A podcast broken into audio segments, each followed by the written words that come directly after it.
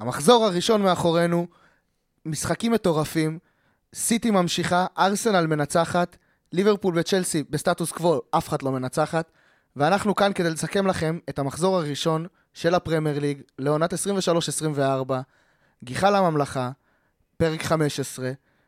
כאן אביתר יחזקאלי, ואני רוצה להגיד שלום בן אנל, מה נשמע? אני מצוין. חזרה יותר טובה מזו לא הייתה יכולה להיות. ורועי קרני, מה שלומך? הכל בסדר, אה, נרגש להתחיל. אז אה, ישר נצלול פנימה, וכמובן נתחיל עם האלופה, כי איך אפשר בלי? בוא נעשה ככה, כל עוד סיטי במקום הראשון. היא אלופה. אה, היא לא במקום הראשון עכשיו. בסדר, הפרש שערים, ניוקאסל אה, הפתיע, אבל טוב, ניתן לסיטי את הכבוד בכל מקרה. בדיוק. סיטי מתחילה כי בסופו של דבר אה, היא עשתה את שלה, אהלנד אחרי ארבע דקות אה, כבש פעם ראשונה. וגם בהופעה לא מרשימה, צריך לדבר על זה. זה בהופעה לא מרשימה, ב... ותכף ניכנס לזה גם. בסטנדרטים של סיטי. ותכף ניכנס לזה, רק אה, נציין עוד פעם, אה, זה התחיל בגול מהיר של אהלנד, שהמשיך עם צמד בדקה ה-36, רודרי המשיך בדקה, ש- שם את השלישי וסגר את התוצאה בדקה ה-75, היה גם כרטיס אדום לזערורי בברנלי. בקיצור, לא משחק אה, שיש יותר מדי מה לשים לב אליו, חוץ מדבר אחד פשוט. שברלי ממשיכה להיות לא, לא. ברלי עם כרטיס אדום לא, ישיר. שני מילים, הפציעה שני של מילים. קווין דה בריינה. פה שתי מילים. העונה בתכלס. הזאת יכולה להשתנות מקצה לקצה. כי הפציעה הזאת יכולה לגרום לסיטי, וראינו את החוסר אה, של קווין דה בריינה בסופרקאפ, היא יכולה לגרום לסיטי ממש להיות, לא להיות בקרב בחודש, חודשיים הראשונים, גם ב, להצליח למתן את עצמה גם באירופה וגם ב, בליגה, עד שהוא יחזור. אני חושב שהחיסרון של דה בריינה הוא, הוא משמעותי, אפשר להגיד שלא, אבל הוא לא יהיה הרסני עבור סיטי משתי סיבות עיקריות. סיבה אחת, זה שגם בעונה, לדעתי, הכי מרשימה של סיטי, שהיא זכתה באליפות עם 98 נקודות, נקודה מהליברפול, כן, דה בריינה לא היה לרוב שלבי העונה. נכון. והם הסתדרו יפה ומצאו את הנוסחה. והסיבה השנייה, זה שאני נותן המון המון קרדיט לחוליאן אלוורז. שהרבה פעמים ברוטציות, וכשדה בריינה לא היה, נכנס לעמדה הזאתי, אמנם לא שיחק כמו שדה בריינה משחק, והתאים את העמדה הזאתי לחוזקות שלו, אבל הוא נכנס לעמדה הזאתי מצוין, וגם יצר שיתוף פעולה מעולה עם אהלנד. ואני חושב שלסיטי, גם דיברנו על זה בפרק הקודם, ולדעתי בכמעט כל פרק שסיטי עולה, שיש לה כזה עומק ואיכות ותחרותיות בסגל, בטח בעמדות האלה, שאני... ברור שזה יוריד להם מהרמה, כי אין מישהו שהוא כמו דה בריינה, אני לא מאמין שזה יהיה הרסני בשבילם. אבל אין להם אף אחד כמו דה בריינה, כמו שאמרת, ואני לא רואה שחקן בקישור ההתקפי של סיטי שיודע לייצר מצבים כמו קווין דה בריינה. אני מסכים, אני פשוט חושב שיש ופשוט- להם קבוצה כל כך אין- איכותית, אין בעיה. ששחקנים אחרים אבל ייקחו מי את ייצר את האחריות. המצבים? אם בסופרקאפ, מה שראינו, שהם היו מאוד מאוד תקועים מבחינת הניהול, הסגנון משחק, לא היה מי שייצר את המצבים. ארלינג הולאנד בקושי קיבל כדורים. הוא לא בעט. לשער אפילו פעם בדיוק, אחת. הוא לא, הוא לא קיבל כדורים, הוא לא, אף אחד לא הכניס לו כדורים. הכדור היחיד שהוא קיבל לתנועה ולא על, על הגוף כפיבוט, היה כשהוא בא להסתובב על הבלם שלו והוציא עבירה וכרטיס צהוב שם. זה המצב היחיד שהוא קיבל לשטח בסופרקאפ, זה מראה את החיסרון, כי פיל פודן לא יודע לייצר מצבים כמו, כמו דה בריינה. מי שיכל להחליף אותו בעונה שעברה היה גונדואן, שעוד יודע לייצר ולעשות, הוא גם היה קפטן, ועכשיו הוא חסר בצורה קריטית. וגם, וגם מחרז אפשר לומר, ועכשיו אני תוהה האם פפ למעשה כביכול מתחרט, האם הוא מכר את שני הכוכבים האלה בקיץ אחד. זה נכון שיש את ברנרדו סילבה ואת אה, פודן ואת פלמר שנכנסו לעניינים, אבל גדולים ככל שיהיו, אף אחד מהם לא יתעלה לרמה של קווין דה בריינה, ואכן מדובר בחיסרון קשה מאוד למנצ'סטר סיטי, שאני לא יודע אם היא תחליט להחתים את פקטה או לא, אבל כך או כך מדובר במכה מאוד קשה, וראינו... אה, אה, עד כמה זה השפיע על ארלינג הולאנד. שוב, הוא כבש צמד מול ברנלי, אבל כמו שאתם אמרתם בפתיחה, זה היה בהילוך שני, ו... וגם דה בריינה, אגב, היה ב... עד... לא, בש... בשער השני הוא כבר לא היה על המגרש, אבל הוא כן היה שם עוד לפני זה. כן. ככה שזה לא באמת שהוא... שהוא נפצע, השער הראשון, קווין דה בריינה עוד היה על המגרש, והוא יצא, הוא נפצע בדקה 23. ככה ש... עוד פעם, הפציעה הזאתי, היא תהיה מכה קשה, וגם כי צריך לראות כמה זמן ייקח לו להתאושש. וכמה זמן עד שהוא יחזור לכושר. ופתאום יכולים להגיע למצב שהם יקבלו בית קשה בליגת אלופות, ולסיים מקום שני, ולקבל קבוצה קשה בהגרלה, ו... ו... עכשיו, זה, זה יכול לגרור אותם לפתאום לאיזה סרט שהם לא חשבו, וכל זה כי חסר להם קשר התקפי. אין להם קשר התקפי מחליף. אני חושב אין להם שלסכם מספר את זה, 10 כמו שאנחנו מדברים על זה, לסכם את זה, אין להם. לסכם את זה, שהם כל כך ייפגעו. קבוצה כמו סיטי, כל כך ייפגעו מחיסרון של שחקן אחד, גדול כמה שלא יהיה, זה להמעיט בערכם. כי בסגל הזה, באמת, ואני חושב שהם הוכיחו לנו את זה עונה אחרי עונה אחרי עונה כבר חמש שנים. בסגל הזה, בכל פינה במגרש יש איכות. יש שחקן שיודע לעשות את העבודה שלו, ויודע לייצר מצבים, וכן, הם לא יהיו ב- ברמה שסיטי עם דה בריינה יכולה להגיע אליה, עדיין אני רואה אותם ברמה יותר גדולה מכל השאר. ובגלל זה אני לא מאמין שזה יהיה מכה קשה. יש להם את ההגנה הכי טובה בליגה, יש להם את הקישור בין הכי טובים בליגה, גם בלי דה בריינה, ויש להם בין ההתקפות הכי טובות בליגה. ואת המאמן הכי טוב בעולם. ולדעתי זה הרבה יותר גדול מדה בריינה. אבל כמו שאני אמרתי מקודם, אה, אם זו אכן מכה קשה, בטח כשאבלינג אהלנד לא בכושר אה, הרצחני שכולם הגילו אותו אליו, שיחק בהילוך שני מול במלי, לא יהיה מול סביליה, והשאלות הראשונות יתחילו להישאל כבר מחר נגד ניוקאסל. אז אה, כן, תראה, בסופו של דבר, אנחנו נדע את החיסרון של אה, דה בריינה לטווח הארוך, אנחנו נראה איך זה ישפיע עליהם בליגה, ומי שיכולה ליהנות ולנצל את החיסרון הזה, מי שבאמת במקום הראשון, זאת ניוקאסל. במעבר חד. שפתחה את העונה ב- במשחק ש... משחק שצפו פה רב שערים, וזה היה... נכון. אני חייב להגיד שאני אמרתי שיהיו שישה שערים במשחק הזה, וצדקתי. החלוקה, פחות. בדיוק. ה... אתה אמרת 3-3 במשחק הקודם.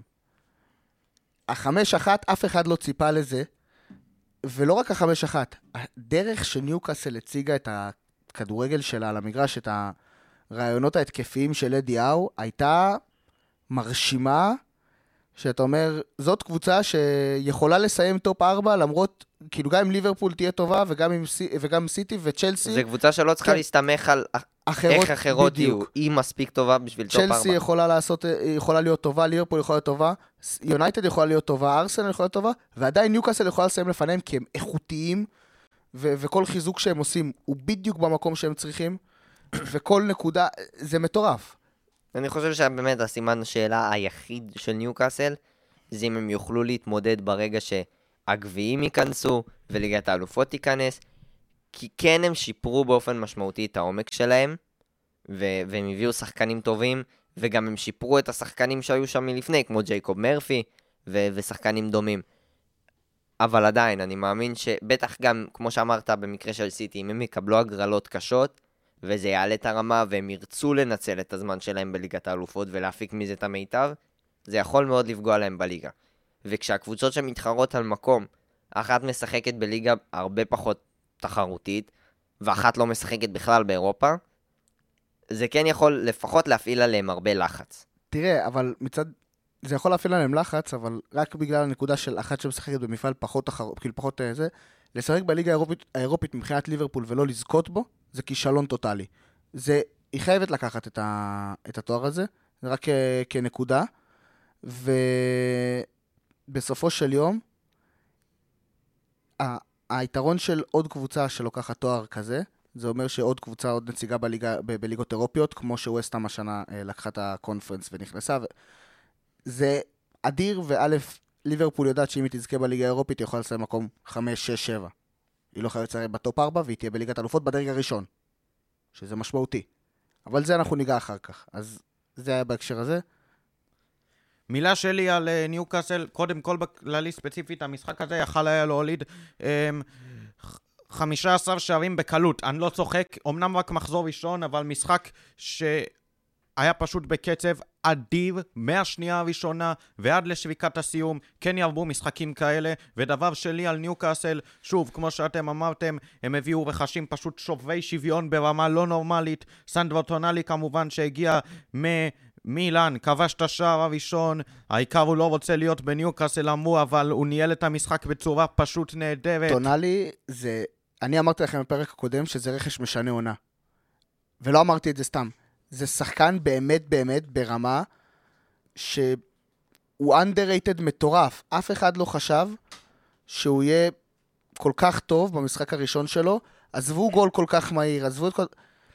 הוא, זה לא הוא רק היה- הגול, זה גם הניהול בדיוק, המשמעותי בדיוק. שלו הוא היה במשחק. בכל מקום במגרש, טונאלי, בכל מקום, בכל נקודה במגרש ש, ש, שהם היו צריכים אותו, הוא היה שם. אמת לאמיתה, ואני רציתי ואפילו- הוא לציין... קיבל, ורק אני זה, הוא קיבל את ה standing ovation כן. כמובן, קיבל דקה 92, מגיע משחק ראשון, חילוף אחרון, ככה בשביל ה...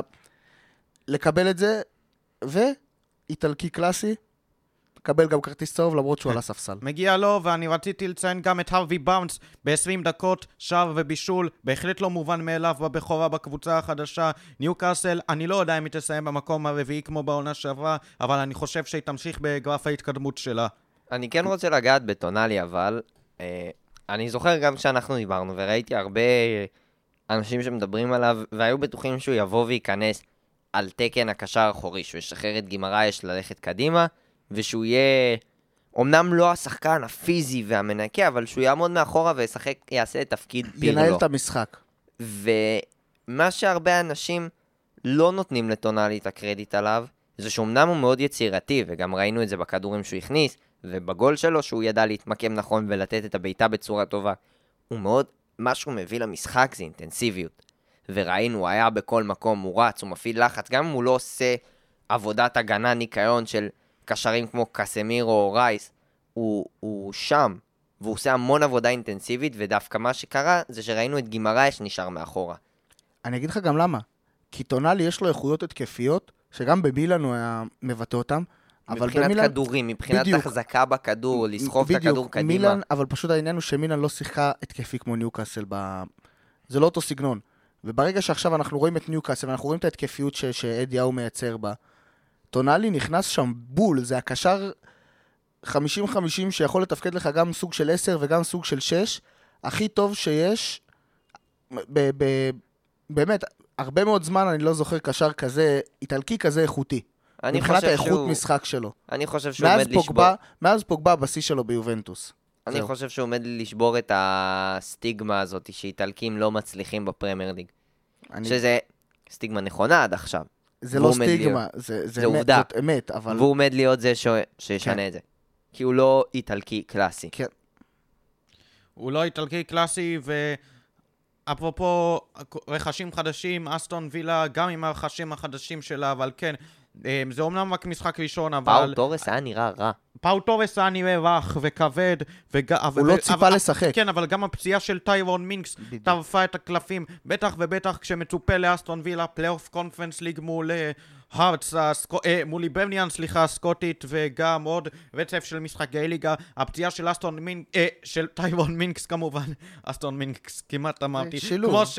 כן, כמו שאמרתם שסנדרו טונאלי יכול להיות קשר משנה עונה, אז ככה אני חושב שהפציעה של טיירון מינקס יכולה להיות משנה עונה. ראינו שזה לא היה נראה טוב כשהוא יצא החוצה, הוא לא יכול היה לקום, פינו אותו באלונקה, הוא גם קפטן הקבוצה מיותר לציין, ולדעתי יהיה מאוד מאוד קשה לאסטון וילה בחסרונו. אני דווקא חייב להגיד שאם אני מסתכל על שני הצדדים בפציעה הזאת, אני חושב שהמפסיד העיקרי זה, זה הוא. אני חושב שעד שהוא יחזור, לאסטון וילה יש מספר בלמים טובים, למרות שקונסה לא עשה שבחים לשם שלו במשחק נגד אה, ניוקאסל, אני חושב שהוא בלם טוב, ויש את פאו טורס ויש גם את דייגו קרלוס שחזר והוא כמו החתמה חדשה. אני חושב שווילה יסתדרו, אני חושב אבל שעד שהוא יחזור, בלי להיות בכושר משחק ולהתאושש מפציעה כזאת קשה, לא יהיה לו כבר מקום בווילה. אני, אני אגיד לך למה, למה זה קצת... אה, אם זה היה שחקן רגיל, אז כן. אבל הוא גם קפטן, הוא גם עושה... הוא גם... אין סנטימנטים ברמות האלה. זה לא שאין סנטימנטים, אבל אתה לא סתם מקבל את הקפטן, זה אומר שאתה מנטלית מספיק חזק בקבוצה, ואני חושב שהם יחכו לו שהוא יחזור. כמובן, צריך לראות כאילו כמה זמן ייקח לו באמת לחזור, זה לא... אבל אני חושב שיהיה לו מקום, והם יח... תראה, לצורך העניין פולאם עונה שעברה, הרחיקו את מיטרוביץ' לעשרה משחקים, ואתה הרגשת את החיסרון, ראית אותו. זה היה יותר מחלוץ שמבקיע שערים. זה היה מנהיג על המגרש. השאלה אם וילה תמצא את המנהיג שלה. קודם כל, אני רואה הרבה פוטנציאלים בהרכב? הזה.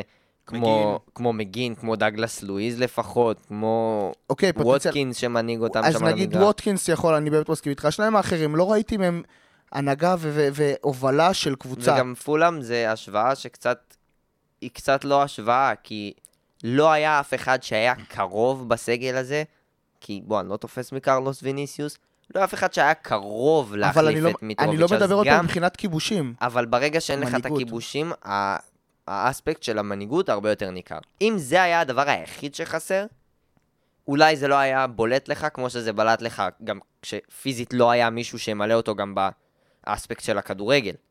אני יכול להבין מה אתה אומר, אני באמת, אני אישית חושב שעוד פעם, זה... אין את הסנטימנטים בדברים האלה, ואין את היכולת ל... באמת למצוא את השחקן הספציפי שקבוצה של... תחכה לו. אה, בסופו של דבר, פציעה קשה, אנחנו צריכים לראות אה, מה העונה תעשה. ואתם יודעים מי עוד נפצע עונה? ויש לנו מחזור עם הרבה פציעות, מחזור ראשון. מי עוד אה, נפצע עונה? מלא נפצעו העונה. אז ג'סטין טימבר, הרכש החדש של ארסנל. יוריאן. יורי, אה, בסדר, אותו דבר, נו, זה... תתבלבלתי, קורה. זה- הוא הוא לא זמר. כן, נו, זה... קפץ, לא משנה. אה, בקיצור, טימבר נפצע. אתה- אוהב להוציא אותי מריכוז עכשיו, היה לי את כל זה בראש. קרא את האכילס, אני כן, אעזור לך. קרא את האכילס. בדיוק, זהו, קח. הוצאת אותי מריכוז, קח את זה, אין לי כוח. טוב, יאללה. טימבר קרא את האכילס במשחק של הארסנל, במשחק הראשון של הארסנל נגד פורסט, שהאמת שזה היה ממש חבל, כי לדעתי גם במגן הקהילה וגם בדקות שהוא שיחק, הוא היה מצוין. הוא היה בין השחקנים הכי טובים של הארסנל על המגרש, והארסנל באופן כללי היה להם מחצית מולה. מחצית השנייה זה כבר היה סיפור אחר. ואני חושב שאם המשחק היה משוחק עוד עשר דקות, זה היה שוויון. וזה סיבה לדאגה לארסנל. כי אם המשחק היה נגמר אחרי 45 דקות, הייתי אומר, וואלה, ארסנל תיכנס בסיטי העונה, יהיה קשה. ואז היה את ה-45 דקות השניות. תראה, ארסנל, אני, אני חושב שהם פשוט הגיעו למצב, אומרים, אוקיי, אנחנו מובילים 2-0 מחצית, יש לנו עוד עונה ארוכה, זה משחק על הנייר גמור, זאת פורסט, אין לנו מה לדאוג. רק מה שאתה לא עושה בליגה הזאת, זה אתה לא אומר אין לי מה לדאוג במשחק כדורגל. אתה לא יכול להוציא את עצמך מהמשחק ולהגיד הכל טוב אני אנצח. הם במזל סיימו פה ב-2-1. הם לא יכולים לקבל שם עוד גול מכלום, ולסיים פה ב-2-2, והיינו פה בסיטואציה אחרת שאומרים, רגע, מה קרה לארסנל? וזה גם כמעט נכנס, היה מצב בדיוק. לנוטינגאם דקה אחרי השער של הווניי, ואני לא יודע אם הקשבתם לשידור, אבל אני מאוד מאוד מתחבב למה שאמר רובי יוזן שפרשן את המשחק, שיכולות להיות סיטואציות שבהן גם 2-0 יכולה להיות תוצאה מאוד נזילה. 2-0 זו תוצאה נזילה, במיוחד בכדורגל של היום, כי אנחנו... הכדורגל של היום הפך להיות הרבה על מומנטומים. קבוצות יכולות לשים לך בטווח של 3-4 דקות שני גולים, או ברבע שעה 20 דקות לתפור קבוצה בשלוש גולים ולסיים את המשחק, וזה קורה בהרבה ליגות וזה קורה בהרבה קבוצות, כי הם מגבירים קצב לכמה זמן, עושים, משיגים את התוצאה ויורדים. זה גם סוג, מה ש... סוג של מה שארסנל עשתה במחצית ראשונה. היא הגבירה קצב, עשתה מה שהיא רוצה על המגרש, וכמעט לא הייתה נכון. קיימת במחצית שמה, השנייה. שמה שני גולים תוך כמה, תוך שש דקות? שני, שני במחצית שערים? הראשונה לדעתי גם היה לה מעל 80% החזקת כן, כדור. הם זה היו על היה- 84 אחוז החזקת כדור, זה זה היה משהו... היה משחק אימון. בדיוק, והם שמו שני גולים תוך שש דקות, זה בדיוק מה שאני אומר. מהרגע שהבאת את הגול השני, את הגול הראשון, גול שני תוך כמה דקות אחרי זה, זה הבליץ הזה, זה הרמת קצב הזאת, ואז הם הורידו, נרגעו, ופורסט, אה, זאת פורסט, והיא יודעת לעקוץ, והיא לא קבוצה שבאה להתגונן באופן מובהק בכל משחק, פשוט כשהיא משחקת מול ארסנל, וארסנל כל כך טובה במחצית הראשונה, אין לה ברירה כי היא לא נוגעת בכדור. אז ברגע שפורסט קיבלה את השטחים לשחק מחצית שנייה, זה היה נראה שונה לגמרי, ופתאום ההגנה של ארסנל נראית, הייתה קצת נראית מעורערת בחלק מהמהלכים. אני לא הצלחתי להבין איפה היו זינצ'נקו וטירני. לא היו בסגל, לא היו בספסל, ואני לא ראיתי שהם פצועים. אה, עוד, תראה, יכול להיות ש... כי אם איכשהו יש חיסרון שאנחנו לא יודעים עליו, זה, זה כבר הופך את הפציעה של טימבר למכה. יכול להיות כי שארטטה... החליט- תומיאסו לא מתאים להיות מגן שמאל. זה אני מסכים איתך, תומיאסו זה לא השחקן ל... להיות המחליף וגם שם. הוא היה אחת הסיבות שארסנל התקשתה במחצית השנייה. תראה, יכול להיות עוד פעם שיש דברים שאנחנו לא יודעים, כן? למה, למה נגיד זינצ'נקו לא היה בסגל? אני לא יודע להגיד לך. אבל מה שאני כן יודע להגיד לך, שגם ב, בלעדיהם, יש להם באמת סגל מצוין וההגנה שלהם היא, היא חזקה מאוד. ברור, ההגנה שלהם... פשוט- היא פשוט, הם פשוט היו צריכים לא לאבד ריכוז. הם איבדו ריכוז. זה כל מה שקרה להם במשחק הזה. הם עדיין ניצחו, אבל הם איבדו ריכוז. אבל זה ניצחון, כמו שאמרתי מקודם, זה יכול להיות נורת אזהרה, כי מצפים מארסנל להיות קבוצה אטרקטיבית שתוכיח שהיא לא במקרה סיימה את העונה במקום השני, ואני לא רוצה להגיד שהמשחק מול קריסטל פלאס זה המוקש הכי גדול, אבל כדי לזכות באליפות היא צריכה להתגבר גם על מוקשים מהסוג הזה. ארסנל... אה, גם יהיה לה קשה בלי טימבר, אבל גם אה, היא, צריך, היא באמת חייבת ל- להציג יכולת הרבה יותר טובה מהמחצית השנייה. אז בסופו של... היה... אני חושב שיש להם את הבסיס, באמת. הם יכולים להגיע שוב, הם, הם צריכים לסיים טופ 4, אבל מה שכן, אני רוצה לראות אותם עם ליגת אלופות. אני, אני- רוצה... רק... אני אסיים את המשפט. תסיים את המשפט. אני רוצה לראות אותם כשהם משתל... עד עכשיו לא ראינו את ארסנל, גם עונה שעברה, על שני מפעלים, או על, או, או על יותר. זאת, זה המבחן של ארטטה, כי כמה שנים לא היו באירופה.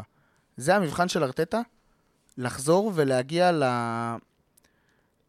זה, זה המבחן של ארטטה לחזור ולהביא את הקבוצה לרמה ו, וליצור סגל והמשכיות. ואם הוא יצליח לעשות את זה, זה שמיים עם הגבול מבחינת הקבוצה הזאת. אני חושב שעם הסגל הזה, ויותר מזה, עם, עם ארטטה ועם השיטה הזאת, ועם איך שהם נראים, הטופ 4 כמעט מובטח, לדעתי. השאלה, אני חושב שהפקטור שיכריע אם הם יהיו מתמודדים על האליפות וידחפו עוד פעם או לא, זה האברץ. כי האברץ יושב שם בעמדה קריטית. עזוב את השחקן רגע. העמדה, מה שז'קה, מה שהשחקן ששיחק בעמדה הזאת עשה בשביל הקבוצה בעונה שעברה, היה יותר מחיוני כדי להגיע לאיפה שהם הגיעו. בלי אברץ, קשה לי לראות עוד שחקן ב- בסגל שלהם שיכול לבצע את התפקיד הזה. ואם הוא לא יצליח לג- לגדול, כי זה היה נורא קל להתעלם מזה, אבל אברץ לא היה כזה טוב במשחק הראשון, וזה עוד להיות רחמן עליו. אז זה בדיוק, אה, זה מחזיר אותנו לדיון של הפרק הקודם, כי קאי אברץ זה לא השחקן שאתה בונה עליו, לפחות אני אישית לא הייתי בונה עליו כדי להיות מוביל אצלי בקבוצה. לא הייתי נותן לו את המפתחות ולהגיד הוא יהיה אחד מהמובילים אצלי בקבוצה, אני לא חושב שזה מה מהסיבה- שמצפים ממנו. מהסיב... אבל עובדתית הוא, הוא משחק, וזה נראה שבונים עליו אה, לתור, בתור הקשר 10 שעושה תנועות מקו שני. אני לא רואה אותו עושה את הדברים האלה מספיק טוב בשביל להיות ב- שחקן פותח בארסנל. עובדה שהוא לא עשה את זה טוב בצ'לסי. אני לא רואה אף שחקן שמבחינת skillset מסוגל לאייש את, ה... אני את כן, התפקיד הזה אני כן, פוטנציאלית יותר טוב מהאברץ. אני כן, אני חושב שדווקא, זה אולי קצת יישמע מוזר, אבל דווקא אודגרד יכול להיכנס לשם. הוא יותר, נכון שהוא אבל אז יותר... אתה מוותר על אודגרד, אז אתה, גם כן. אם הוא יעשה את העמדה הזאת טוב, אתה מוותר על עמדה עוד יותר קריטית, כי מה שאודגרד עושה, אף אחד לא יכול לעשות שם. אז- המעברים שלו מה- מהגנה להתקפה, אבל עכשיו אתה יודע מה, הביא- הביאו בדיוק בשביל זה? את דקלן רייס. דקלן רייס יכול להיכנס לקישור, רגע, אל תעשה לי ככה. דקלן רייס יכול להיכנס לקישור, לחפות מאחורה ולתת את החופש לאודגרד, וא', דקלן רייס יודע להוציא התקפות יפה קדימה. יש לו הנעת כדור טובה יחסית ל- למה שאתה מצפה ממנו. אבל חסר לך בן אדם שלישי, רייס ואודגרד. צריך להיות שם את רייס ומה עם שישחק פרטי מאחור. לצורך העניין? אז את זה הוא ניסה. אוקיי. ואני לא, זה אומר, זה למה יהיה לא? שונה ממה שהוא שיחק עונה שעברה. אין בעיה, אבל אתה הבאת שחקנים בשביל זה. נכון? זה, אם זה יעבוד, לא אומר- זה יכול להיות פתרון אז זה טוב, מה אבל שאני אומר, אתה דוחף, אתה זה דוחף אותו קדימה, יש לך שני שחקנים, את פרטי אחורה אה, מחסל, ויש לך את אה, דקלן רייס שמשחק טיפה יותר לפניו, ומנהל, ו- ועוזר לנהל את המשחק, ולש, ולשחרר את הכדורים ולשחרר לחץ, ואני חושב שזה יכול לעבוד מאוד טוב, לדחוף אותו לשם, לשים אותו בעמדת העושה משחק, כי הוא יודע לחלק כדורים. זה, אגב, אגב, כשהוא התחיל את הקריירה שלו בגיל 16 אז, שדיברו עליו איזה שחקן מסי הבא, ציפו ממנו להיות בעמדות האלה, כן? הוא התחיל כבלם. אודגר. אה, אודגר. כמו- כן, סבבה, לא, לא, לא לא, פרטי ולא דקלן. לא הבנתי את כן, המעבר זהו. מרייס לאודגר. לא, כי היינו עדיין ב... לא משנה, אוקיי. אז מרטין אודגרד, הוא, הוא התחיל, כאילו, זאת הייתה הציפייה ממנו, להיות הקשר שעושה את המשחק ו- ועושה קסם על המגרש. אז הנה, עכשיו יש לך את דקלן רייס, יש לך את פרטי, למה לא לתת לו? מי, מי, מי יכול לעשות את זה יותר טוב ממנו בסגל הזה? תשמע, האמת שאני חייב לתת לך את זה שדי שכנעת אותי. אני חושב שאם מישהו ידע, ידע לעשות את ההחלטה הנכונה זה ארטטה. ואני חושב שאם מה שאמרת יעבוד, אז זה גם יכול להיות טוב. מה שכן בלט לי שאמרת, זה שסתם גרם לי לחשוב, עשה לי אסוציאציה, שאמרת שהם איבדו ריכוז. שהם התחילו טוב ואיבדו ריכוז. אז אני חשבתי על קבוצה שבדרך כלל מתחילה טוב, מאבדת ריכוז, והפעם בכלל לא היה לה ריכוז לאבד, שזה יונייטד. שזה היה משחק קשה לצפייה. נראה לי לכל מי שצפה בו, אוהדי וולפס, אוהדי יונייטד, אוהדי כדורגל באופן כללי, זה לא היה משחק כיפי. זה היה משחק קשה לצפייה. ו... איפה, וסליחה שאני קוטע, אבל אני שאלתי במהלך המשחק לא מעט פעמים את עצמי, איפה גרנצ'ו, איפה סנצ'ו, איפה רשפורד, איפה, איפה? זה לסנצ'ו נדמה עוד הייתה לא- את הפריבילגיה זה נדמה להיות על שהם- הספסל. זה נדמה הם- שהם לא תפקדו באותו משחק. יונייטד לא הגיע. בוא נתחיל, יונייטד לא הגיע לפתיחת עונה. ומה ש... הגול הזה, אגב, הגול הזה שהגיע, הוא הגיע די מכלום, כאילו, הגול של יונייטד. זה היה מהלך אחד אה, חצי נורמלי סוף סוף, ומי שראה את התקציר, סתם לדוגמה, כאילו, באופן כללי אני אומר, שימו לב שרוב התקציר מורכב מ-95% מצבים של וולפס, עוד איזה מצב או שניים אולי של יונייטד והגול. יונייטד לא הגיע למשחק הזה. אתה לא צריך תקציר אבל בשביל להבין את זה, יונייטד היו נוראים. כן, אבל אתה מסתכל, בסופו של דבר, אם אתה מסתכל על תוצאה, אם אתה מסתכל על תוצאה, אתה יכול להבין שהם ניצחו בסופו של דבר, אתה יכול להגיד באותה מידה, אוקיי, היה להם יום רע בהתקפה, אבל שלטו במשחק. וזה לא נכון. זה לא מה שהיה. יונייטד לא היו טובים. יונייטד לא היו טובים, והנתון שעוד יותר מוכיח זאת הוא שהשער של יונייטד בכלל נעשה באמצעות צמד שחקני ההגנה. וואן ביסאקה המגן הימני, שהיה במשחק מצוין אגב, אה, אחת מנקודות האור של יונייטד במשחק, בישל את השער לרפאל ורן. אה, שער גדול אגב, אבל מכלום, כמו שאתם אמרתם, ויכולת כזאת באמת צריכה להנהיג את מנצ'סטר יונייטד. גם גרנאצ'ו, שהיה עליו הרבה אייפ, היה במשחק רע מאוד, גם רשפורד לא הגיע למשחק, ואיך אפשר שלא להזכיר את מייסון מאונט בבכורה, פשוט אה, בכורה, עם עין בסוף, כאילו רע, משחק רע מאוד שלו. אני ניקח אתכם, כאילו, רק כדי לסבר את האוזן, החזקת כדור הייתה שוויונית במשחק הזה, אוקיי? אה, וולפס בעטה יותר לשער, בעטה יותר למסגרת. אימה, באופן כללי הייתה יותר מסוכנת. גם המצבים שלהם, אתה, הבעיה של וולפס הייתה, זה החוסר איכות בחלק הקדמי וחוסר ריכוז. אם היה להם שם שחקן מספיק איכותי בשביל להבקיע, כאילו להבקיע שני שערים נגיד במשחק הזה, כמו שהם היו אמורים להבקיע, אני חושב שזה היה מפח נפש גדול לאוהדי יונייטד, כי וולפס הגיע לה לנצח פה. אני חושב אבל שיש שחקן אחד שכן מגיע לו את הקרדיט על זה שוולפס לא ניצחה ואתה לא נותן לו את זה, ומי זה? אוננה. שנתן בכורה מצוינת. אמרת נקודת אור וואן ביסאקה, ובאמת גם מייסון מאונט נתן משחק רע, נקודת חושך מייסון מאונט אגב. אבל אוננה נתן משחק טוב גם מהבחינות שדיברנו עליהן, עם ההחזקה בכדור ו- והדומיננטיות ברחבה שלו, וגם במה שהיה עליו הרבה סימני שאלה, בתכלס, ביכולת שלו לעצור שערים. היה לו כמה הצלות טובות, ובאמת, כמו שאמרת, לוולפס היו הרבה מצבים, וזה שהם יצאו עם אפס שערים, לא מסתכם בזה שהם לא סיימו את המצבים שלהם. כי היה להם שם בעיטות טובות ומצבים טובים. בסופו של ה- דבר, בסופו של דבר, כשאתה מספיק טוב, לא משנה מי השוער שמולך, ואם אתה, מס... אם אתה חלוץ מספיק איכותי, אתה מבקיע גם לאוננה. אני לא ו- מבטל את זה, אבל אני כן. אומר שזה לא מסתכם בזה. ברור גם ש- אוננה נתן את נכון. החלק שלו, ונתן בכורה מעולה. אוננה היה מצוין, אין ספק שהוא עשה את העבודה שמצופה ממנה בתור שוער של מנצ'סטר יונייטד.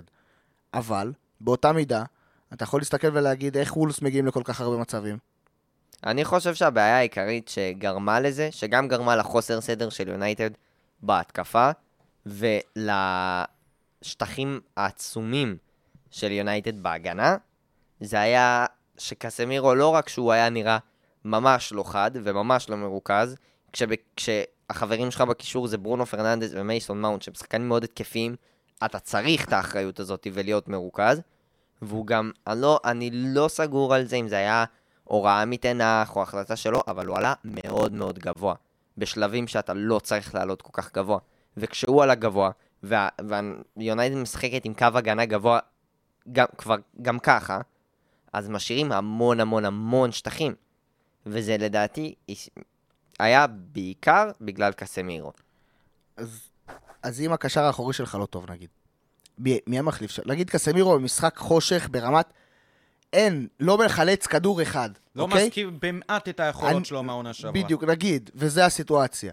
מי עכשיו, אתה, אתה, אתה, אתה תנח. מהסגל? כן, מי? אף אחד. הופה. למה? אתה מבין?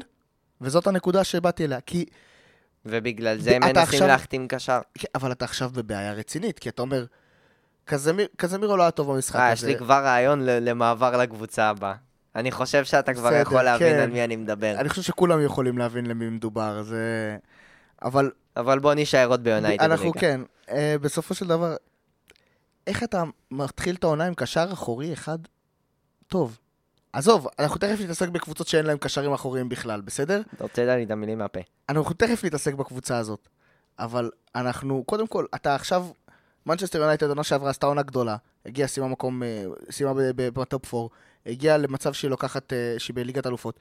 איך, לעזאזל, הם מרשים לעצמם לא להיות עם קשר אחורי, מחליף לקזמירו ברמה טובה, כי אם עכשיו לצורך העניין הוא נפצע, בדקה עשירית, חרם. יונייטד הייתה מפסידה אולי את המשחק הזה ברמה כזאת. יכול להיות שזה היה מפרק אותם. אני אגיד לך מה, מי תדחוף שם? הבעיה, כרגע אין אף אחד, וזה באמת בעיה. יונייטד, לדעתי זה שיונייטד הגיע למקום שלישי עונה שעברה, ונתנה את ההופעות שהיא נתנה, זה קודם כל באמת עבודה עילאית של תנח, וגם שילוב של זה שהקבוצות האחרות היו במשברים. ליברפול, צ'לסי, טוטנאם, ללא היו ספק. במשברים. וזה גרם לעובדות שיש הרבה חוסרים גדולים בסגל. שוער, חלוץ, קשר אחורי, הקשר שמאונט, העמדה שמאונט נכנס לאייש, עוד בלם. היו כל כך הרבה חורים שאי אפשר לכסות את כולם בקיץ אחד. ויחד עם הבעיות בבעלות וכל הסיפורים על היש מכירה, אין מכירה, זה מקשה על הרכש. בטח כשאת, כשאתה מנצ'סטר יונייטד, וכשקבוצה שומעת שמנצ'סטר יונייטד רוצה שחקן שלך, היא מעלה את המחיר ב-20 מיליון, כי זו מנצ'סטר יונייטד, ברור. וזה מקשה עליהם. כן רואים, ואני חייב לפרגן בטח כאוהד יונייטד, שיש נכונות לקנות שחקנים ולשפר את העמדות האלה ספציפית, וזה לא משהו שהיה פעם. קנייה של דוני ון דה ביק לא סימנה כלום חוץ מלתת רכש לאוהדים. ועכשיו יש תרגות ל- לעמדה הזאתי, מטרגטים את סופיאן אמרבת. לבלם במקום מגווייר, אם אינשאללה הוא יעזוב, רוצים להביא את אה, פבר מביירן. תראה, אז, אז פה הבא, אתה, יש רצון ויש מציאות. וכרגע נראה שהמציאות אה, די מכה בפרצוף ליונייטד, בקטע הזה, כי קשה להחתים את השחקנים האלה. אתה רוצה להביא את פבר מיונייטד, אה, מביירן, אתה צריך להשכיב שם סכום כסף משמעותי של 70-80 מיליון מינימום, זה לא שחקן... ביירן מינכן יכולים, אתה יודע למה? אל תעשה ככה. תשמע, כי ביירן מינכן, הגזמת. לא, אני אגיד לך, לא, זה לא השווי שלו. אבל ביירן מינכן, החשיבות שלו לביירן היא גדולה. היא יכולה להגיד, אתה רוצה את השחקן הזה והוא שלי, תביא 70 מיליון. מישהו יכול להגיד לה לא? כן. אוקיי, סבבה, אל תקנה. תעקב לי. אז יש עוד אלטרנטיבות. מי? אבל אתה אומר לי מי? אני, אני שואל, אני רוצה את ה... השמות האלה, אוקיי. אתה רוצה את הרשימה? אני לא רוצה את הרשימה שיש יש לך את לתנ"ך. מב- מבייר לברקוזן, יש לך את אודיבו מניס. ואתה חושב שהם מספיק טובים לזה? אני חושב שהם יותר טובים ממגווייר והם אחלה אופציה לא רק לסגל. ממגווייר. אני מדבר באופן כללי, אתה חושב שהם מספיק טובים למנצ'סטר? נגיד עכשיו נפצע, נפצעים הבעל... נפצע ורן, לא יודע. נפצע מישהו. אוקיי, אתה חושב שהוא מספיק טוב להחזיק את ההגנה שלושה חודשים עכשיו? אני חושב שאם יש לו זמן להתאקלם, ואם בפרופיל, לא הוא להתאקלם, לא. להתאקלם, לא היום להתאקלם. יש מספיק מדדים סטטיסטיים גם, בשביל לראות אם לשחקן יש פרופיל מתאים למה שאתה רוצה. לא רוצה, לא רוצה התאקלמות, לא רוצה... אני, השחקן הגיע שבוע הבא, נפצע לך ורן, והוא צריך להחליף אותו בהרכב עכשיו שלושה חודשים. אתה שואל אותי שאלה בלי תשובה, על אף שחקן אתה לא יכול להגיד את זה, אלא אם כן הוא מסי, אתה לא יכול להגיד את זה על אף שחקן. אז זה הקטע, אתה צריך להביא את השחקנים, לצורך העניין פבר, זה שחקן שאני אישית רואה אותו משתלב די מהר בכל קבוצה, כי, הס... כי הוא כבר שם, הוא ברמה הזאת. אתה מביא לפה שחקנים ששיחקו בקבוצת דרג שני או שלישי באירופה, שאתה אומר לי ניס, אתה אומר לי לברקוז, אתה אומר לי קבוצות כאלה, זה לא קבוצות שיש להם רבע מה... מהעומס שיש על מנצ'סטר יונייטד. סבבה, הבאת את מאנה משחקן שהיה שם ברמות לא, לא, הגבוהות, מאנה זה לא בליברפול, אותו סיפור, כי זאת לא אותה עמדה. מאנה, ציפו ממני להיות חלוץ מרכזי שיחליף את לבנדובסקי, כשב, כשבליברפול הוא שיחק שחקן כנף, וכשהוא שיחק את החלוץ, הוא היה בעצם חלוץ שמחליף מקומות עם כולם, הוא לא היה באמת חלוץ מטרה. הוא לא היה, הם, הם ציפו ממנו להיות הפיבוט שיקבל כדורים ו, ויעצור אותם ויוריד אחורה בביירן. זה לא המטרה של מאנה. אתה צריך להביא שחקן שאתה יודע שכשהוא נכנס לקבוצה, להרכב, הוא ידע להתאים את עצמו לרמות האלה. והשחקנים זה האלה... תמיד הימור. זה אתה לא ברור, יכול לקבל את שחקן- האסמכתה הזאת. כל שחקן, זה, גם פבר זה הימור. גם פבר זה הימור. בסופו של דבר, אין, אתה לא יכול להביא שחקן ולהגיד, אם הוא, אם הוא יתחבר, מה טוב, אתה צריך להביא שחקן שאתה יודע שהוא יתחבר, ושאתה יודע שאתה יכול לסמוך עליו מהרגע הראשון. זה הכל. אנדו אחד כזה? לפני אנדו. אה, לבן. לפני אנדו, אמ, אני רציתי להגיד על מנצ'סטר יונייטד שהיא כן באמת רצתה להביא את אה, המבט, ואני לא יודע אם המגעים קונקרטיים והכל, אבל רואים שזה, שיש מגעים, אמ, אמרתם כבר אנדו, אמ, וזה הביא לי רעיון טוב. אמ, קייסדו, אנזו, אנדו, למה שלא נדבר על המשחק בין ליברפול לצ'לסי? אז נדבר עליהם. קודם כל, סחטיין על המעבר, בן. יאללה. אה, אז ליברפול צ'לסי כמובן, אה, משחק המאכזבות. האמת שהיה משחק לא, טוב. של זה פעם. הראשונה שאני זוכר. משחק- המאכזבות של עונה שעברה כמובן. כן, אבל זו הפעם הראשונה שאני זוכר מבין איזה שמונה משחקים שהיה משחק טוב. גם הוא לא- נגמר בתיקו, אבל היה משחק טוב. אמנם רק משחק עם שני שערים, אבל עדיין משחק בקצב גבוה מאוד, משחק של צ'לסי אנרגטית, שפוצ'טינו בדיוק יודע מה הוא רוצה מהקבוצה שלו. ראינו כמה שחקנים, ואם לא ההחמצה המסמרת השיער הזאת בדקה האחרונה של מודריק ומצן, יכול להיות שעידן פוצ'טינו היה נפתח ברגל ימין, אבל עדיין זה לא לוקח מפוצ'טינו את ניהול המשחק טוב. יובגן קלופ מנגד, יש שיגידו פתח עם הרכב... אמ, התקפת יתר בהרכב, התקפת יתר. אני לא חושב שזה... יש שיגידו כמובן. יתר. כן, אני, אני תכף אנחנו ניכנס לזה. אה, היה פה משחק באמת אה, שונה לחלוטין ממה, ש... ממה שאנחנו רגילים. היה משחק שליברפול פתחה אותו מאוד טוב, מאוד התקפי, מצא את אה, צ'לסי, ומצא אותה לא מוכנה בהגנה. וגם הגולים הגיעו, ועוד פעם, היה שם נבדל מאוד קטן של סאלח, כמו נבדל של, אה, של אה, צ'ילואל בגול, היה נבדלים מאוד קטנים בגולים האלה, אבל היה. וראינו את, את הקצב של ליברפול, ואז ראינו את הדעיכה. זה ממש ופתאום- היה... זה זה- כמו שאמרנו עם ארסנל שהיה 45 דקות, 45 דקות, אבל- אז פה היה בין 20 25 דקות, וזהו. וכל השאר של צ'לסי. בדיוק.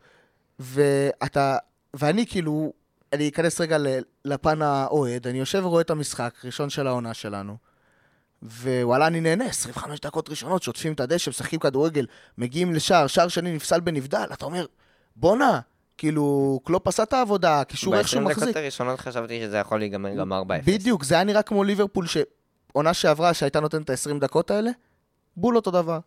אבל מה הייתה הבעיה? שאין קשר אחורי. וזהו. אני חושב שמעבר לזה, ולפני שאני אכנס לזה, כי זה נושא מאוד משעשע, האמת, מה שהקרקס. שקרה שם בין הקבוצות האלה, משחק עמית צריך את קייסדו יותר, אבל אני דווקא חייב להסתכל על צ'לסי פה, כי אני אמרתי בהתחלה, ב... גם כשדירגנו את הטבלה וזה, אני נתתי לצ'לסי הרבה קרדיט. ואני גם זוכר שלא היה פה הסכמה רחבה איתי על זה. כי כן, יש להם חורים ובלי אנקונקו אין להם שם את החלוץ המתאים, ויש שחקנים שהם עומדים לבנות עליהם שלא בהכרח יהיו טובים, או לא בהכרח יהיו כשירים לכל העונה, ועדיין יש להם קבוצת שחקנים מאוד איכותית, והם הוכיחו את זה. גם כשאתה, עזוב את קייסדו ולאביה וכל החבר'ה החדשים שעומד, שעוד לא נכנסו, או עוד לא העלו אלו- הילוך, גם גלגר וצ'וקומואקה היו מעולים במשחק הזה, והחזיקו את הקישור ממש טוב. למרות שברור שהחיסרון של קשר אחורי בליברפול נתן להם את האופ- האופציה לעשות את זה. לא, בעונה שעברה אותם שחקנים לא ידעו לעשות את זה. אנזו, תחת הטקטיקה של פוצ'טינו, שיפר את עצמו, ואני זה חושב אנזו שהוא היה שציפו השחקן, לראות. הוא היה השחקן הכי טוב על המגרש. זה אנזו שציפו לראות, זה אנזו שאתה זה אנזו. ששילמו עליו 100 מיליון. אה, פאונד. 100 100 ומה- 120 מיליון יורו, כמה זה היה? כן, זה היה 124? 105 מיליון פאונד. כן, זה היה סכומים הזויים. סכומים גדולים מאוד. אבל זה, זה האנזו שציפו שיגיע לצ'לסי, זה אני מסכים איתך. ובאמת אני חייב להגיד שזה היה ניכר ב pre season, ועכשיו קיבלנו את ההודעה הרשמית שצ'ילואל עומד להיות חלק אינטגרלי בצ'לסי, והוא גם נראה שהוא עומד לעמוד בזה. אם הוא לא ייפצע, אני חושב שהוא עומד להיות אחד השחקנים הטובים של צ'לסי העונה. בטח כשהם מוכרים את אה, לואיס הול, לא יודע אם שמעתם עליו, השחקן אקדמיה, הם עומדים למכור אותו לניוקאסל, בכמעט 40 מיליון. כן, תשמע, עוד פעם, יש, יש לצ'לסי בסיס, אם אני מסתכל עכשיו על צ'לסי לעומת ליברפול, ואני משווה מי פוטנציאלית יותר טובה העונה, כרגע זו צ'לסי, בגלל שיש להם קשר אחורי. אם אתה מסתכל מבחינת סגל, צ'לסי לדעתי צריכה, בבחינה. הזאת בטופ 4. מבחינת סגל אולי, ודאי. אולי על סיטי וארסנל היא בוודאות לא עולה, בניוקאסל עוד יש תחרות מבחינת סגל, על השאר לדעתי היא יותר טובה. אני, מבחינת סגל על הנייר, משמעות, אני מסכים איתך לחלוטין, מהסיבה הפשוטה, ההגנה שלהם חזקה, על הנייר, שוב, אני מדבר איתך שוער, הכל, כל העמדות אצלהם הן עמדות חזקות, זה פשוט לא מצליחים לחבר את זה. אין, אין חיבור, אולי וזה מה עכשיו, שפוצ'טינו בא לעשות. בדיוק, ואולי עכשיו פוצ'טינו יצליח לחבר את זה, ואנחנו נראה קבוצה באמת איכותית, וטובה ו- ונלחמת, אבל מהצד השני, יש קבוצה שלא... לא מצליחה. לא מצליחה להביא שחקנים. בדיוק, וזה קצת הזוי ש... שצ'לסי מחתימה קשרים אחוריים בקצב רצחני. א', למה היא צריכה שלושה קשרים כאלה? שזה... אני מחשיב גם את אנזו כאחורי. אה, אבל השאיפה היא שאנזו לא יהיה אחורה, ברור, בגלל זה הם כן, רוצים להביא אחורה. אבל גם קייסדו, גם להביא 170 מיליון פאונד, סבבה?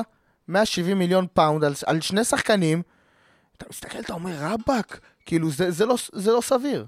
שמע, זה כמו שאמרתי על סיטי בפרק שעבר, שהעלינו את נושא פאקטה, שכל עוד הם יכולים להרשות לעצמם את זה ברמה הכלכלית, ויודעים שזה יכול לפגוע באחד מהשחקנים, אבל לשפר עוד שלושה ולהעלות את הרמה ב- בסגל ובסוף בהרכב הפותח, זה שווה את זה. זה מה שמביא לך הצלחות. ברור, אבל אתה מסתכל... שאם קייסדו יש לו יום רע, אז אתה מכניס את לוויה.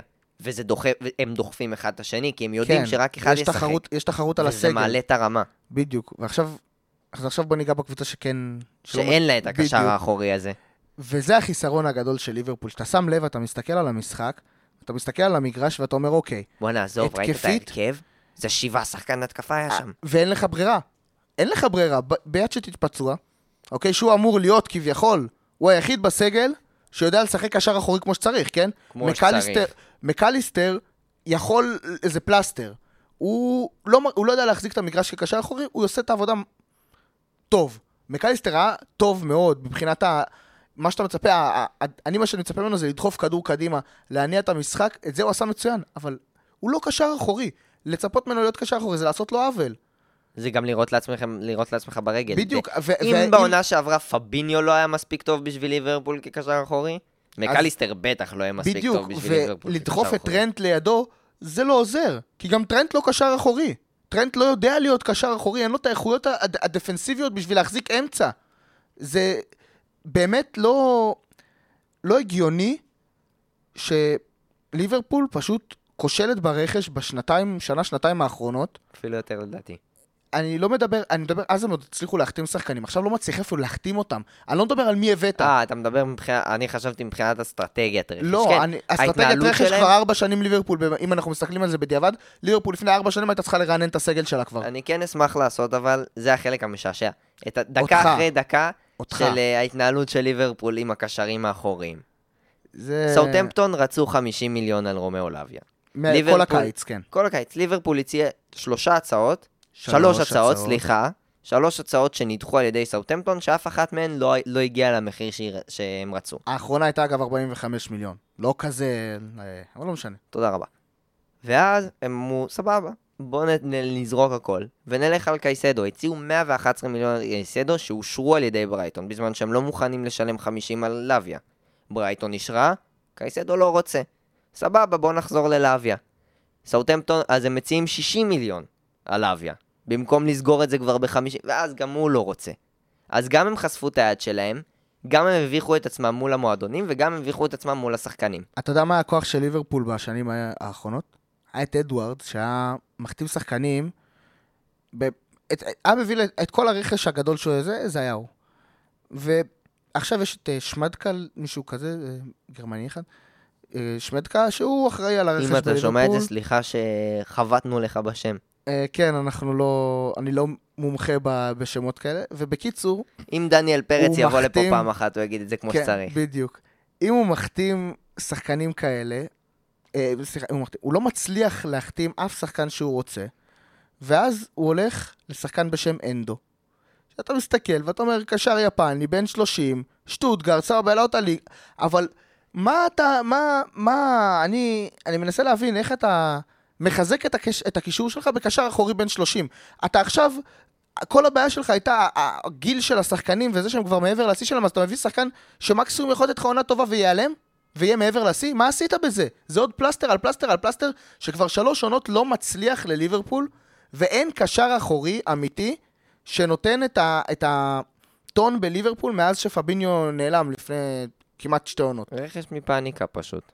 טוב, אז אני רוצה להגיד עכשיו דבר כזה, קשר אחורי, יש, אמיתי, לא. כלומר, אנדו יכול להספיק לליגה האירופית, הליגה האירופית זו ליגה שליברפול צריכה לקחת בהליכה, אבל מבחינת קצב ואינטנסיביות בפרמייר ליג, אני חושב שלא. גם פה אני חושב שליברפול כושלת.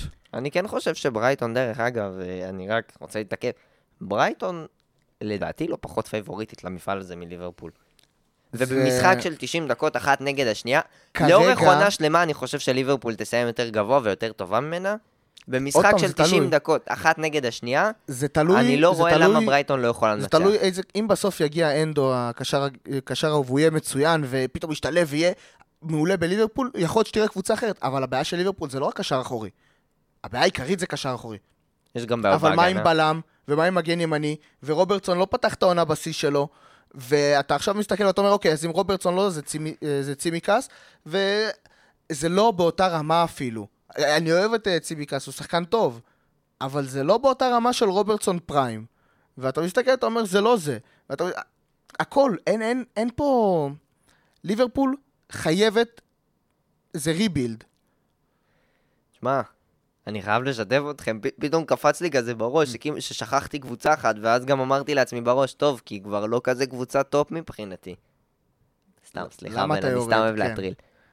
בא לכם לדבר, האמת אבל, לא המשחקים, כך. זה היה בין המשחקים המעניינים. כן. זה היה משחק טוב. המשחק של טודנאם נגד ברנפורד, דרבי. סוג, כן, דרבי. אה, אה, באמת היה משחק טוב. טוטנאם ברנדפורד, כן, תשמע... של שתי הקבוצות, ואני גם זוכר שאני אמרתי לכם שגם את, בר... את ברנפורד קצת קברתם פה בלי טוני, זה, אני, זה היה נראה ניכר קצת, זה עוד בתהליכים. היה, היה חוסר, הרגיש חוסר הרגיש של חלוץ, חוסר, אבל, אבל גם לא הרגיש משמעותי. משחק הרבה יותר דינמי. בדיוק, הוא היה יותר שוטף. טוני היה סגנון מאוד קבוע. טוני היה שם כן, מישהו שם, הפיבוט, כמו שאמרת הרבה בדיוק. פעמים, הוא היה הפיבוט שמחכה, ועכשיו אין להם, יש להם דינמיות. בדיוק. כשוויסה ואמבואמו כל הזמן מוצאים את השטחים, ואין להם מקום קבוע. הם עשו, הם ניצלו מלא חורים בהגנה של טוטנאם, שגם טוטנאם באה עונה פגישה של להתקיף. ופחות... אתה יודע ו... למה אבל? כי ההגנה שלהם חלשה, אז הם אומרים, אם אני אצליח לנצל, יש להם אה, אה, איכויות התקפיות לטוטנאם. אם הם יצליחו לנצל אותם, זה מצוין להם. אבל אם לא יצליחו לנצל אותם, יפסידו כל משחק, כי ההגנה שלהם לא בשיא. גם הקישור... טוטנאם קבוצה בבנייה, זה... נכון. אני רוצה לשמוע מה לבן יש להגיד על זה. אני לב... בטוח שלא יש את הדעה הכי מעניינת. אז בן אומר שהמהפכה של פוסטוקוגלו צריכה לקחת זמן, צריך לראות האם הוא יוכיח את עצמו בטוטנאם, אבל מה שכן, ההגנה כמו שאמרנו, עדיין לא הכי טובה שיש. הם, הפנדל הגיע מכלום, השער של ויסה היה שער. די שטותי, כי זה פגע בדרך בשחקן, אבל עדיין, אני חושב שעם כל הכבוד לרומרו וואן דה ון, טוטינם חייבת עוד שחקן הגנה אחד. הם, כן, אמרסון היה טוב הגנ... אה, התקפית, סליחה, מול ברנדפורד, הגנתית היה נטל, ואני שואל את עצמי, האם ריצ'רליסון יעשה יותר מלחץ ושטחים? אז הם חייבים שהוא יעשה יותר מלחץ ושטחים. תראה, אין פה אופציה, אם רישרליסון לא יהיה טוב, אין עוד חלוץ. כאילו מה, תדח... אתה יכול לדחוף שם את סון? הייתי מנסה לדחוף שם את סון. ולהכניס את מנור בקו שמאל.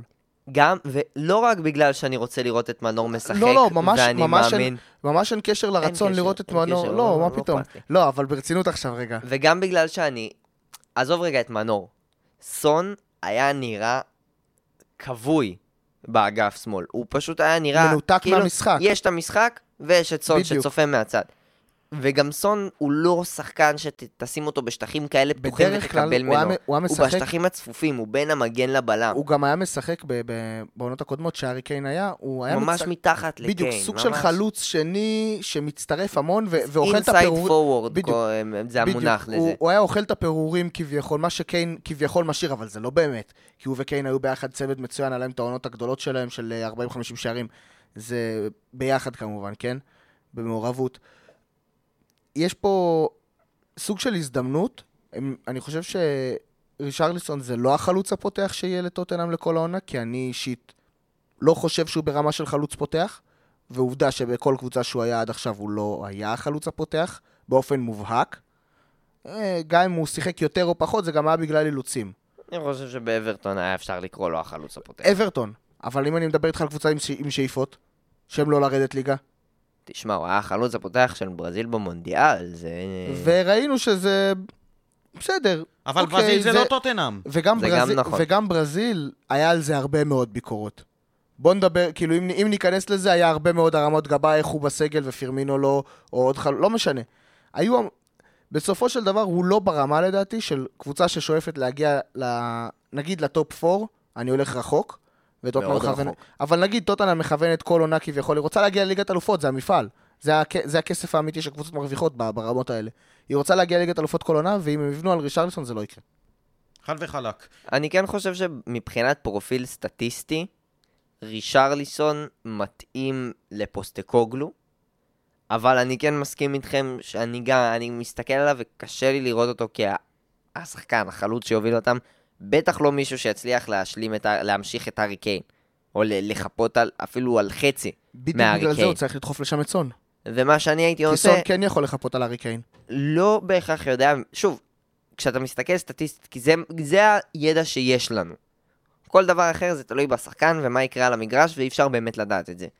סון פחות מתאים, אבל סון שחקן הרבה יותר טוב. יש בו הרבה יותר מה לתת, ואם הוא ימצא את הדרך, אולי טיפה ישנה את, הס- את הטקטיקות שלו כדי להחמיא לסון ולשחקני אגף שבאמת יכולים לאייש טוב את האגף, מנור, אבל אז זה באמת יכול לעבוד טוב. יש, אבל יש, כאילו, אני, עוד פעם, אני אומר, לדחוף את סון פנימה זה רעיון חכם, אבל גם, אתה צריך, כמו שאמרת, להתאים את כל שיטת המשחק. אתה לא תוכל להגביה כדורים מהצד לחלוץ, כי סון הוא לא החלוץ שינגח כמו קיין ו- ו- ויעשה, יסיים עם הראש. הוא כן יודע, יש לו משחק ראש מצוין, אבל זה לא באותה רמה, אתה לא יכול לבנות עליו שהוא יעשה לך את הם הגולים יצטרכו כמו מקרוסים. ברנדפורד למצוא בדיוק. מש... שיטת לה- משחק יותר בדיוק, דינמית. להתאים את עצמם.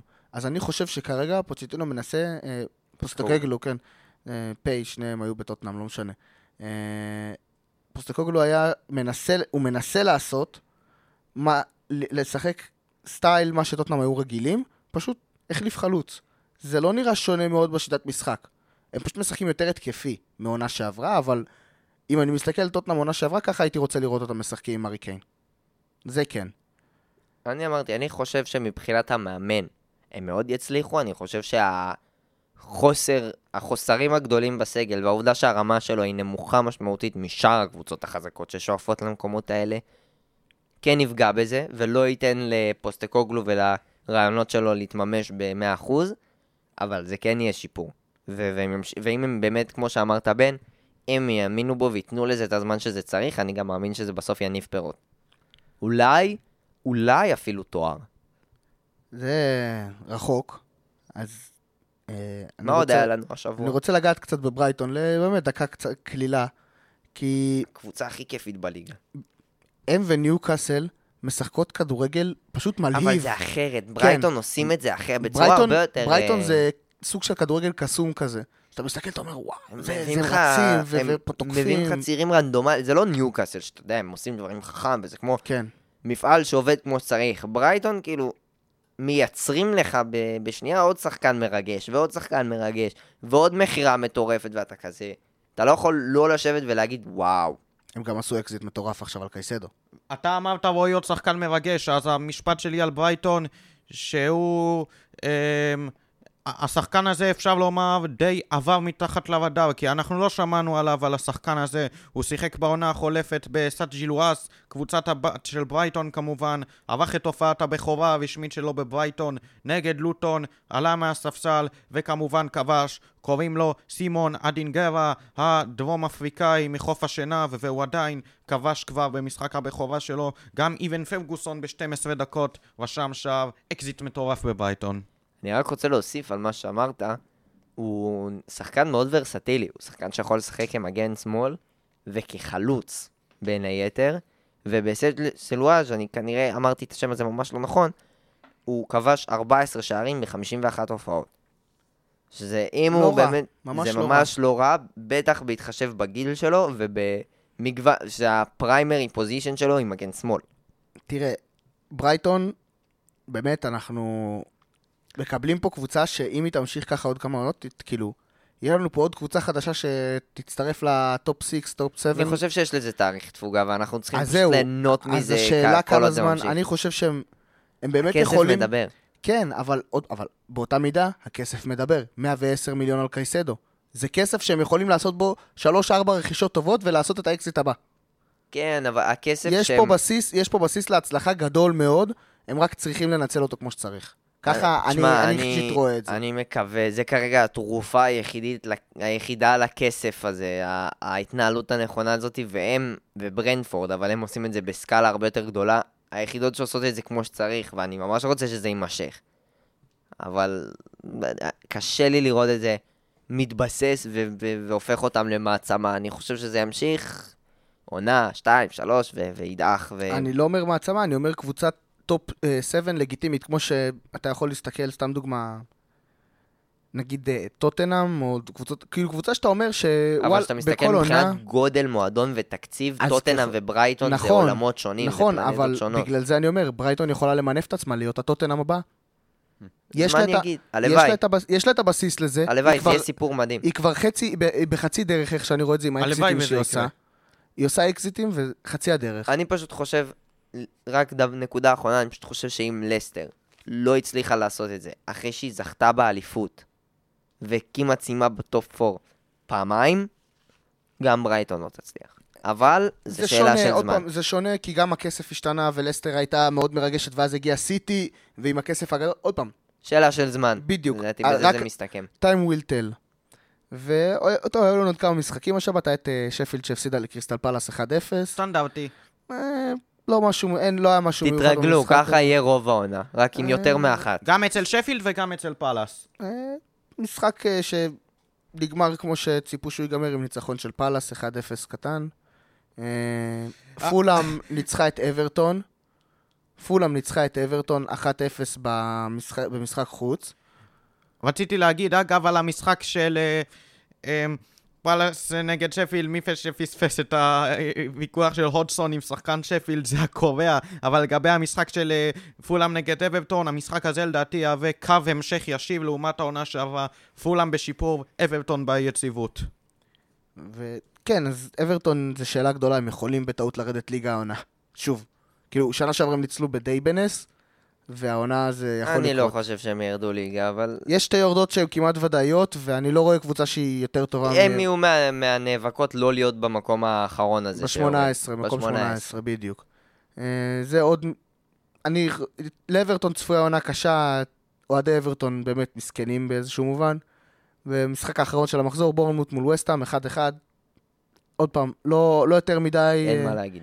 כן, זה די לגיטימי, משחק כזה.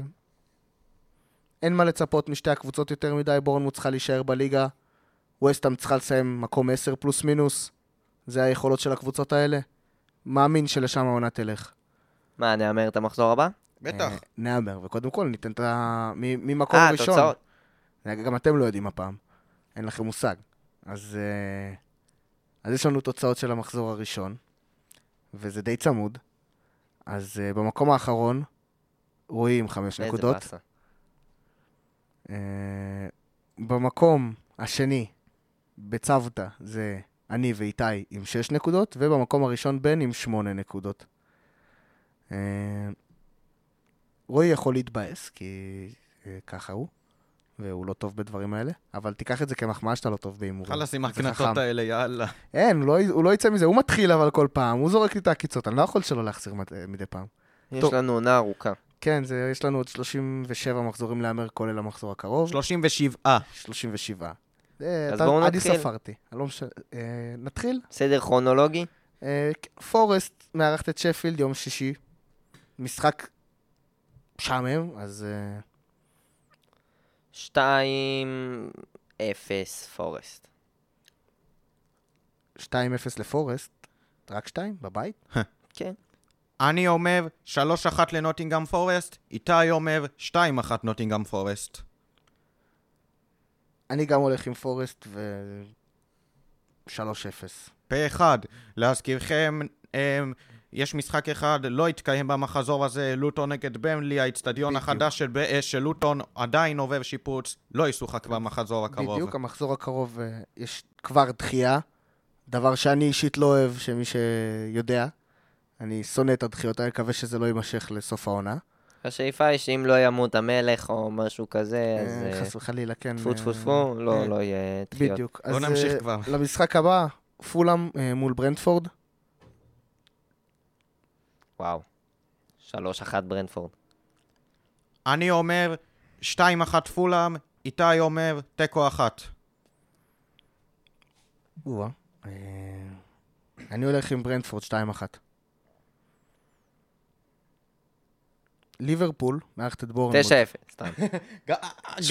גנבת, לי מהתיקן, רציתי לעשות את העקיצה הזאת. זה יכול לקרות שוב. חתיכת מהתיקן גנבת לי. ליברפול יודעת להתפוצץ, אבל לענייננו. 2-1 ליברפול. ממש רציתי להגיד 2-2. כי אתה אוהד יונייטד כמובן. לא, כי אני מרגיש את זה. תגיד את האמת אתה. החוסר, החוסר בקשר אחורי חזק. כן. אמ, אני אומר 3-1 ליברפול, ואיתי אומר שליברפול גם תכבוש שלושה שערים, אבל תשמור על רשת נקייה, הוא כמובן 3-0. איזה אומץ. לשים לנו רשת נקייה. אם, אם ישימו שם איזה קיר או משהו, אם יספיקו לבנות קיר באנפילד, אז תהיה רשת נקייה. כן. 4-1 ליברפול. אה, וולפס מול ברייטון. טוב. טוב, אתה יודע מה, באמת שוולפס הרשימו אותי, וזה בבית אצלם. 3-0 ברייטון. זה כי וולפס הרשימו, כן? כן, זה כאילו וולפס הרשימו. אם לא זה, זה 5-6. עקיצה, עקיצה. אם לא זה, הייתי נותן את זה. לא. תראה, 3-0. רחמן בן רחמן אתה. אוקיי, אמ, אני דווקא הולך על תיקו אחת-אחת, בעוד שאיתי מהמר על 2-1 לזכותה של ברייטון. תוצאה נמוכה. אני רואה פה איזה 4-1 לברייטון פה. זה יהיה מחזור רב שערים. אה, מהמשחק המרכזי של המחזור בערך. המשחק המרכזי הראשון מתוך שניים, נגיד את זה ככה. נכון. איזה כיף זה גם אחד אחרי השני. כן. אה, טוטנאם אה, מארחת את מנצ'סטר יונייטד, מנור. יש לי ממש. הרגשה חזקה לאחת-אחת מבאס. אז אחת אחת מבאס. אגב, סליחה, אני טעיתי בהכל, אני אח- אחרי זה נתקן את זה. החישוב של הנקודות, לרועי יש פחות נקודה אחת, כי הוא הימר על ברונו, והיה פה התערבות בפרק הקודם, אז הוא עם הנה ארבע זה נקודות. מתחיל, הנה זה מתחיל. הוא, הוא ביקש, אה? אז לרועי יש ארבע נקודות. נסדר את הטבלה. בסדר, אני מוכן לאבד נקודה בשביל ברונו. אוקיי, אז עוד פעם, אה, טוטנאם מול יונייטד, אמרת 1-1, בן? אמ, 2-1, די מפתיע אפשר להגיד לטוטנאם, ועוד שאיתי אומר 2-1 לצד השני. אתם אומרים לא יהיה פה גולים כמעט, יהיה קשה, אינטנסיבי. כן. אני הולך פה עם יונייטד אה, 3-1. אני חושב שהם אה, הם יכולים לעשות את זה. רשפורד מגיע למשחקים כאלה בדרך כלל. אה, ולמשחק המרכזי, ה- המרכזי. המרכזי, הקבוצה האלופה מול הקבוצה... ד- דרבי הנפט. אה, דרבי הנפט. אתה יודע, אני אלך על זה. אז בדרבי הנפט סיטי מארחת את ניוקאסל.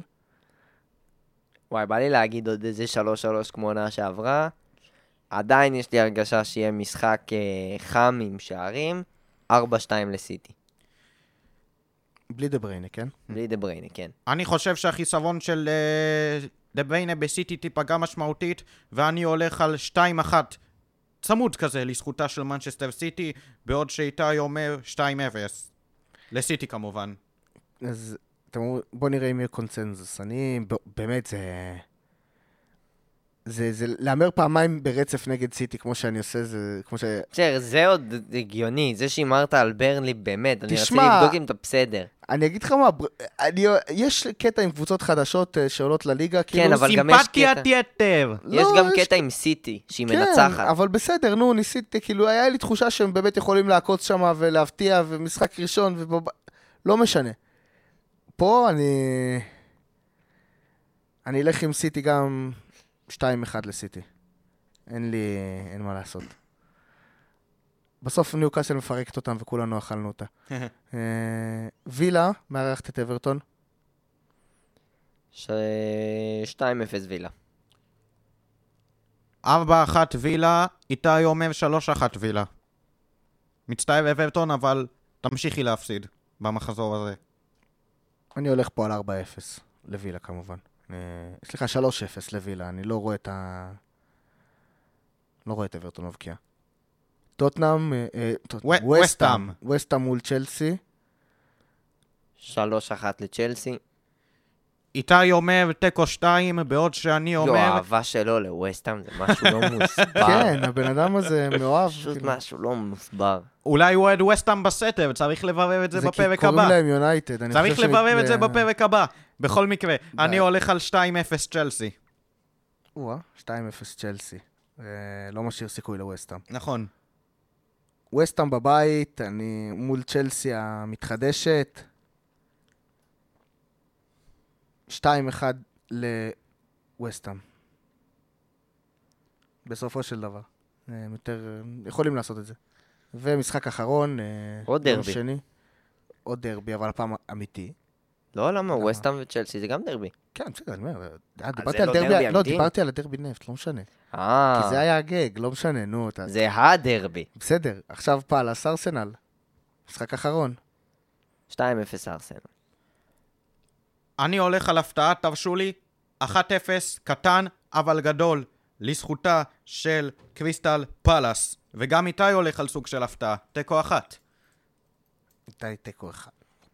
בסדר, תראה, הוא... אוקיי. יש אני- לי הרגשה למקום ראשון. אני הולך פה עם... אה, עם ארסנל 3-1. ובעצם בעיקרון עקרונית, אנחנו הגענו לסוף. אני רוצה להגיד תודה רבה למאזינים. תודה רבה בן, תודה רבה רועי. בכיף, היה- עוד פרק גדול. היה כיף, היה תענוג, וניפגש בפרק הבא של גיחה לממלכה. ביי ביי.